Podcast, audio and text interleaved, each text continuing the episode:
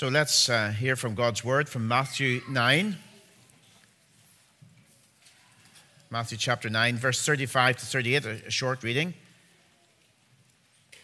And after that, Kenny Hanna, who's rural chaplain, will come and he's going to present just something about his work among the community here in which we live and beyond. So I'm going to pass over to him after we read from God's word. This is God's word, Matthew 9 and verse 35.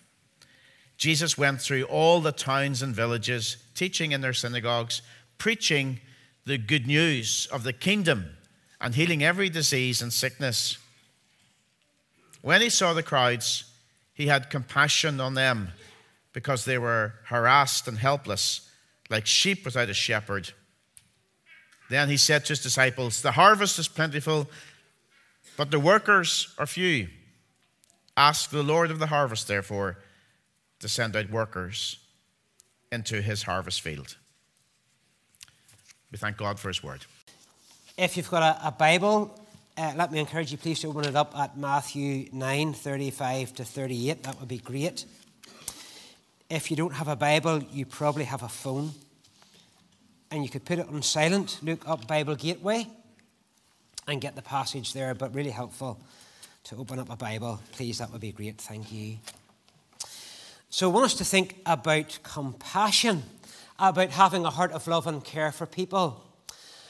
And I'm sure you can remember when people have said unkind things to you or done unkind things to you. And we're really good at remembering those unkindnesses, aren't we? And I want to encourage you, as I speak, and I'm speaking to myself here too, that if people have said something unkind or done something unkind to you, and you're holding on to that, this is just a by the way, and you're holding on to that, please let it go.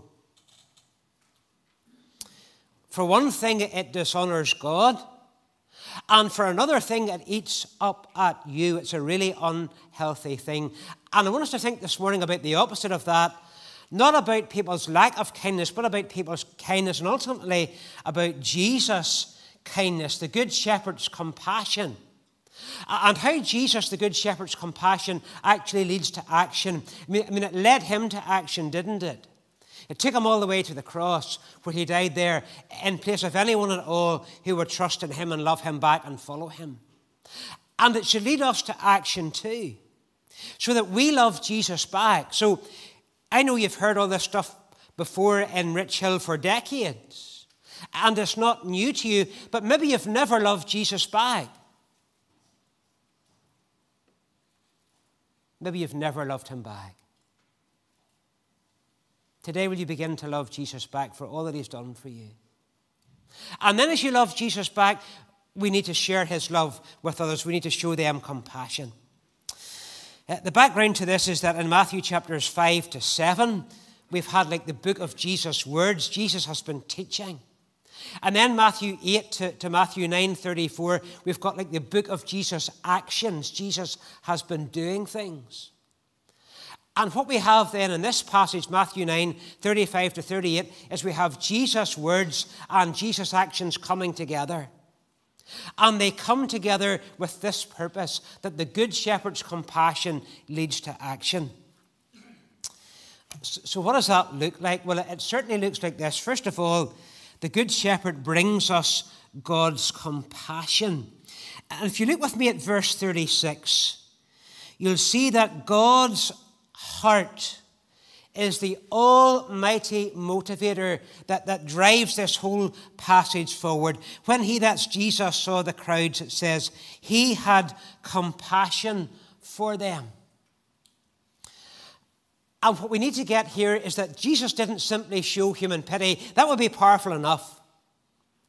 But rather what Jesus did here is that Jesus showed God's almighty, God's all-tender compassion. This is God's heart. People sometimes ask, what does God look like?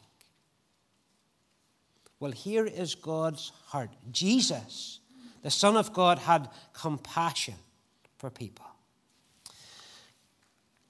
I know a shepherd, and when his ewes are lambing, he sleeps in one of these.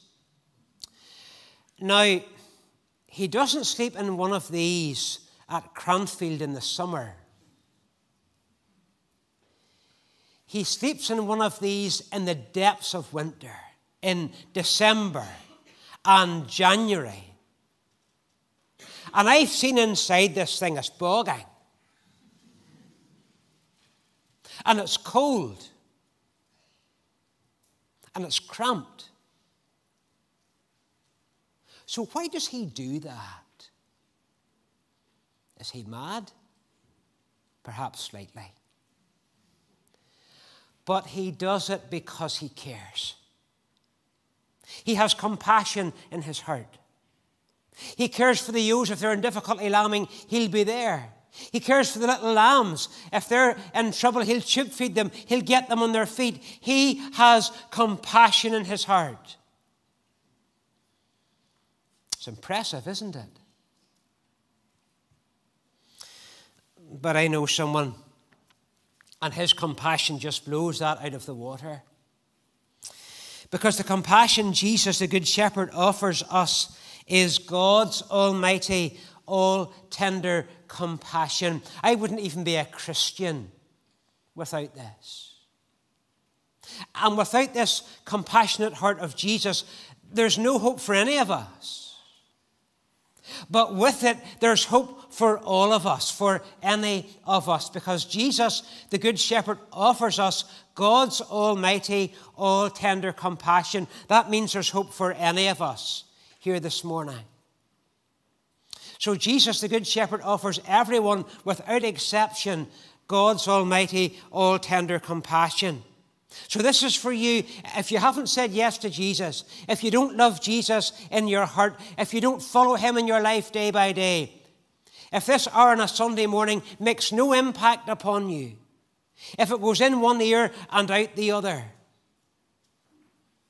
you need to know that Jesus shows you God's almighty, all-tender compassion. And here's the thing. So, if that is the case, if this is the truth, and Jesus tells us his word is truth, if this is the truth, have you responded to Jesus, the Good Shepherd, who offers God's compassion to you? Have you responded? Have you? I can't see inside your heart, but God can. Have you, hand on heart, have you responded to Jesus and his compassion for you on the cross? Have you responded? Have you given your heart to Jesus? Are you saying, Jesus, you died for me, I'm going to live for you? I've got my whole future ahead of me, Jesus, as a young person at school or at uni or out at work. I've got my whole life ahead of me as somebody who's busy in family life. I've got my life ahead of me as somebody who's retired. Jesus, I'm going to give it to you. Have you responded? So what does that look like, this compassion of Jesus? I mean, it's amazing the way Matthew explains it for us here. Because secondly, the Good Shepherd cares for us completely. He cares for every area of our lives.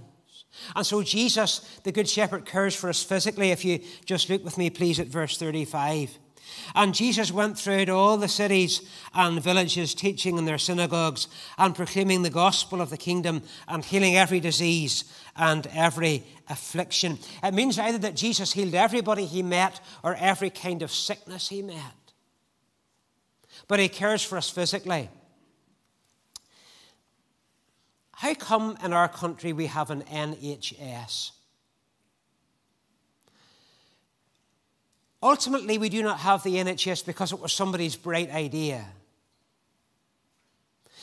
I mean, why do we have a health service that is free at the point of need? And lots of other countries don't have anything, or they have it and you have to pay for it. Why do we have it and we have it free? Have you ever asked yourself the question, why is that? It's because of Jesus. Because our country, going back centuries, was founded upon Jesus' principles. That you care for the weak. that you look after those who are sick, that those who can't help themselves, you help them. And we have an NHS in our country because of Jesus and Christian principles going back centuries. Jesus, you see, continues to care for us physically.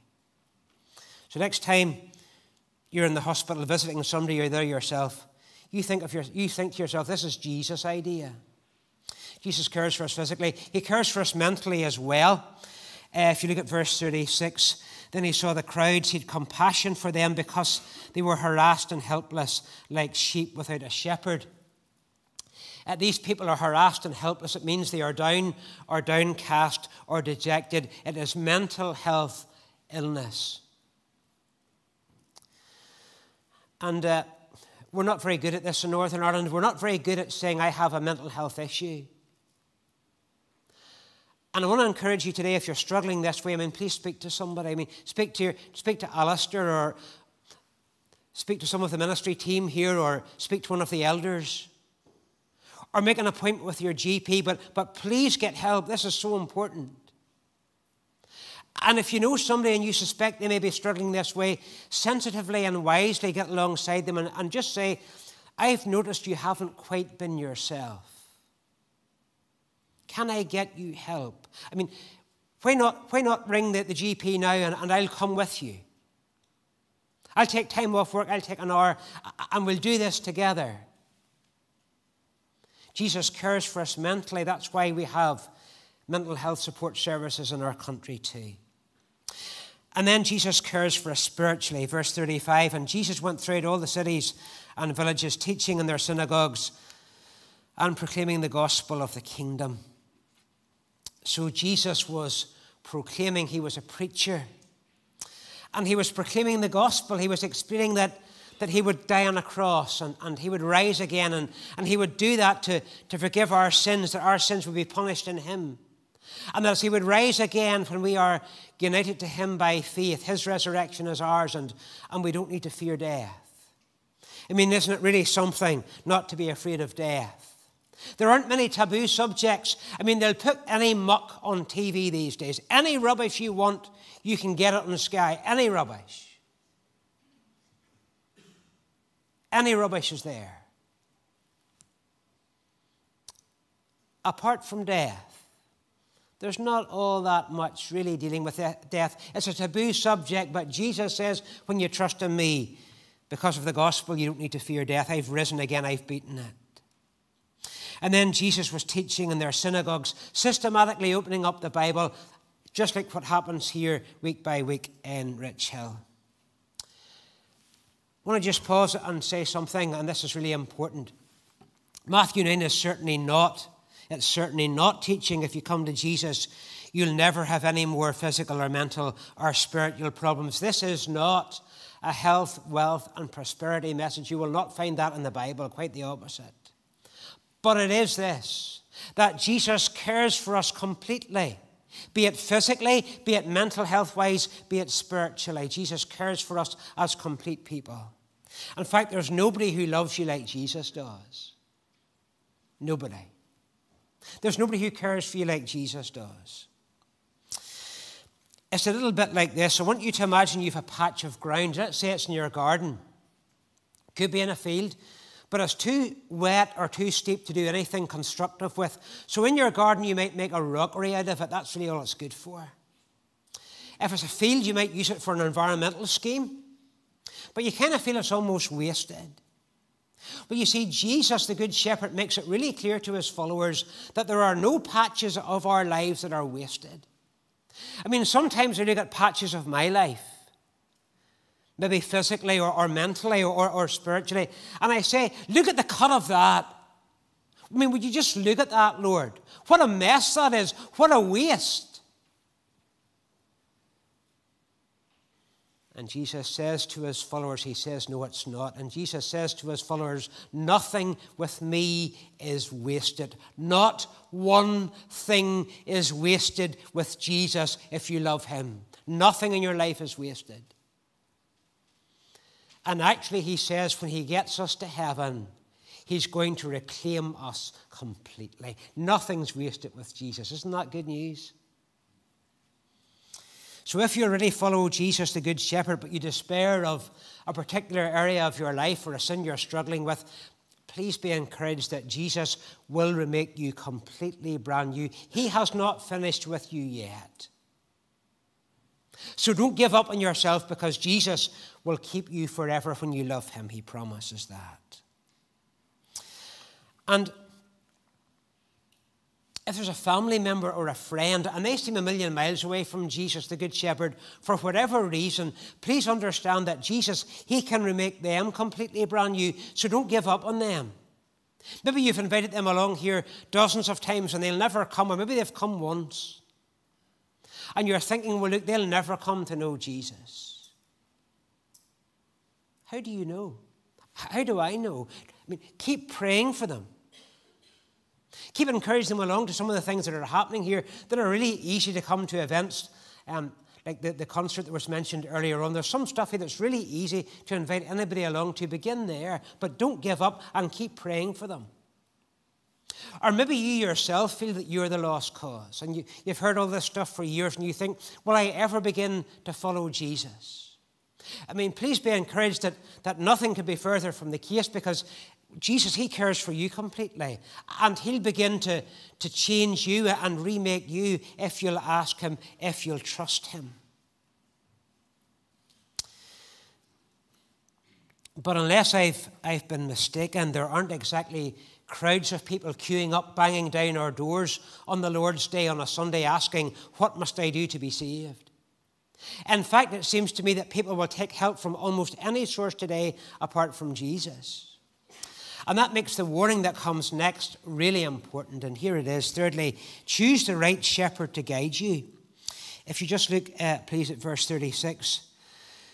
When he, that's Jesus, the Good Shepherd, saw the crowds, he had compassion for them because they were harassed and helpless like sheep without a shepherd. You see, it says they were like sheep without a shepherd. It doesn't say they were sheep without a shepherd, because they had shepherds.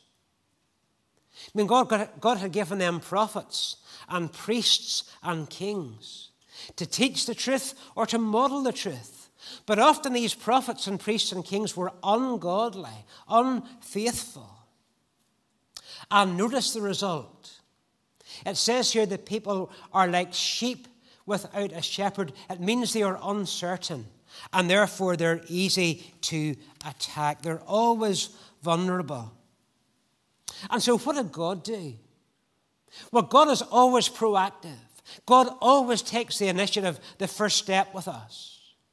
And so God sent faithful prophets like Jeremiah and Ezekiel and Micah to say, I will remove these unfaithful shepherds, and I will send a faithful shepherd in their place. And so Jesus came. And how did Jesus describe himself? John 10, verse 11. Jesus said, I am the good shepherd, and the good shepherd lays down his life for the sheep. Folks, Jesus, the good shepherd, he's the one you have been waiting your whole life for. He's the one you've been waiting for 10, 20, 30, 40, 50, 60, 70, 80 plus years for. He's the one you've been waiting for, and his name is Jesus, and he's the good shepherd. And he's the one you're looking for and searching for and hoping for and longing for. And there's no hope without him, because, of course, if we don't choose the right shepherd to guide us, we're always going to be uncertain, it tells us here. So it doesn't matter how big our house is, how nice our car is, how lovely our family are, how wonderful our job is, how many qualifications we have. You see, if you don't know Jesus, you will always be uncertain. You will always have that question. Is there more to life than this? And you'll never be totally satisfied. I promise you that. Even on your deathbed, if you have consciousness, you will always be uncertain without Jesus.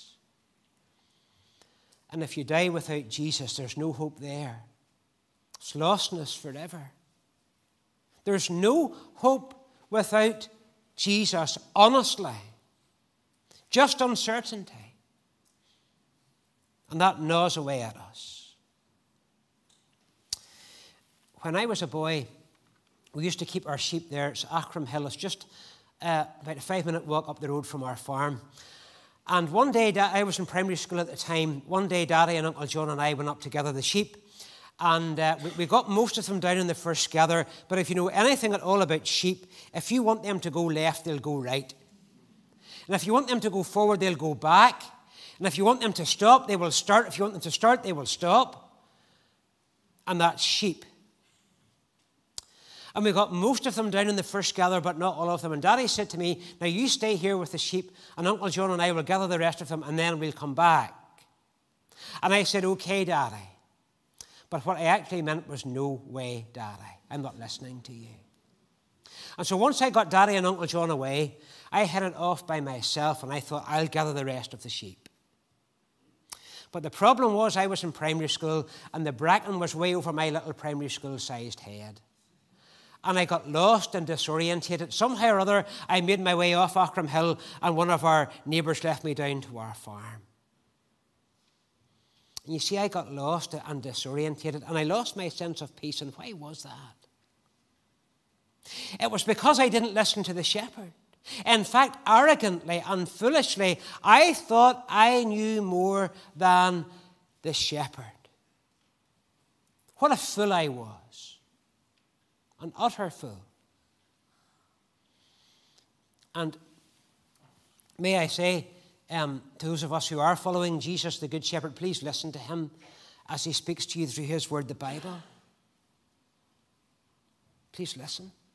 In your quiet time, day by day, as you read the Bible, on a Sunday or in other Bible studies here during the week, as Jesus speaks through his living word, please listen. Please take aboard his word so that it changes you, makes you more like him and less like our natural sinful selves.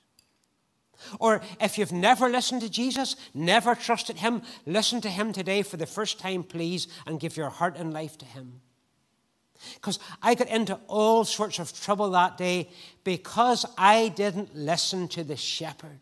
I thought I knew better than him.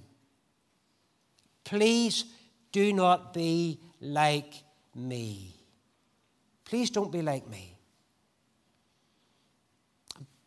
But if we will listen, if we will love Jesus back for his love for us, and then listen to his word and put it into practice in our lives, and it changes us and it makes us more like Jesus, here's what happens, and here's the last thing, and then we're done. Fourthly and finally, the Good Shepherd's followers are to bring his compassion to others. So this last bit is like a tapestry, and all the threads finally come together with this picture. And it's the picture of the fact that the Good Shepherd's compassion leads to action. Here's where we started, and here's where the passage finishes. If you look with me, please, at verses 37 and 38. And then he, Jesus, the Good Shepherd, said to his disciples, the harvest is plentiful, but the laborers are few. Therefore, pray earnestly to the Lord of the harvest to send out laborers into his harvest. And so the picture has changed. It's moved away from needy sheep and a shepherd to harvest field and harvest workers. The picture is different, but the message is just the same. That followers of Jesus, the Good Shepherd, are to be sent out to show his followers, to show others his compassion. To show his compassion to people who are like lost sheep. They are harassed and they are helpless without the Lord Jesus. And since Jesus brought me to follow him in 1990, this is what gets me up out of bed every day. To show Jesus compassion to people who don't know it, who don't know him. And don't miss the absolute necessity, not just of prayer generally, but notice this particular prayer. We do pray earnestly for God the Father, Lord of the harvest, to send out more gospel workers into his harvest field. And you're doing a course about that just now, aren't you, all about what it means to live for Jesus and how we can share Jesus by our lives and by what we say. Sometimes I think we make this really complicated. I'm just a simple person.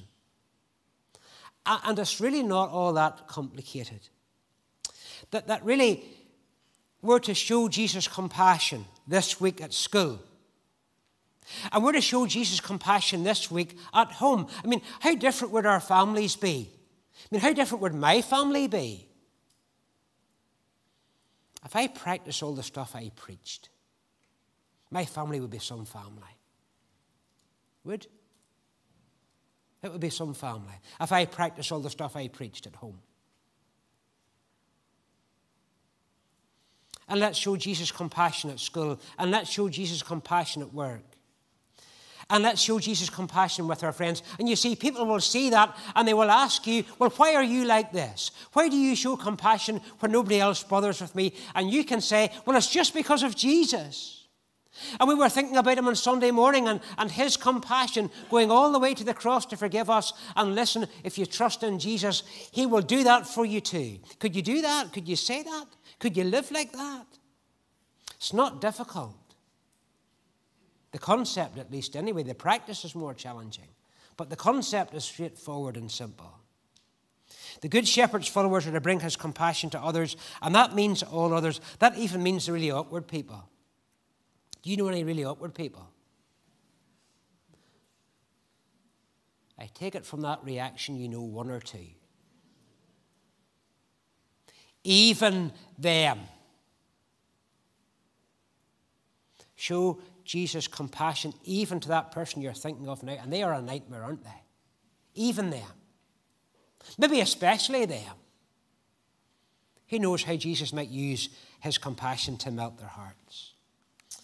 Great to see lots of young people in here this morning. When I was young, when I was 16, I started a flock of these pedigree Texel sheep. And I was given great help by an older farmer, and I was a teenager. And he had such compassion and kindness and patience towards me. He showed me what to buy, how much to pay for them, how to show them, how to feed them. He showed me endless compassion and kindness and patience as a teenager. I'll never forget it. And I know someone, and he shows his followers even more compassion, even more kindness, even more patience than that. He's Jesus. He's our Good Shepherd. And Jesus shows us and tells us that we are to bring his compassion to others. So if you follow Jesus, I mean, what will bringing his compassion, the Good Shepherd's compassion to others, what will that look like this week and next week and every week? With our families, how can we show Jesus compassion? That's where we need to start with our families. That's where I need to start with my family. At school this week, you might be off on Monday, but you're probably in on Tuesday. How can you show Jesus compassion there? At work, how can you show Jesus compassion? With your neighbors, with your friends. How can you show Jesus compassion? Let's ask Jesus, who's our Good Shepherd, when we trust in him. Let's ask him to help you understand and help me understand what it will look like for you in your particular situation to show his compassion to others. And then here's the tricky bit. Ask him for his grace to go and do it. See, folks, if we don't go and do it, this sermon's a waste of time. Total waste of time. Will you and will I, by God's enabling, if we love Jesus, will we ask him for his grace to go and do it? To show his compassion. Because you see, the Good Shepherd's compassion leads to action. It took him to the cross. And it should lead us to action too, to love him back for his love for us. And then to show that compassion even to the really awkward people. Because, folks, that's what changes families, workplaces, schools, communities, and turns them upside down for Jesus. I believe that. Hope you do too. Let's pray. Lord God, you've shown us great compassion in Jesus. He came, Lord, not as these imperfect shepherds who left people just feeling empty, harassed, and helpless, but he came as the Good Shepherd. Thank you for his life and death and rising again on behalf of anybody at all who will trust in him, love him back. Help us, Lord, if we've never done so, to love Jesus back. And then help us, Lord God, to show his compassion to others, even the really awkward people this week at school, at work, with her family, with her friends, with her neighbors. And as they see Jesus' compassion in us, may they want to know why we're different. And may we, Lord, just very simply be able to tell them, well, it's all because of Jesus. And his compassion can be yours too. In Jesus' name we pray. Amen.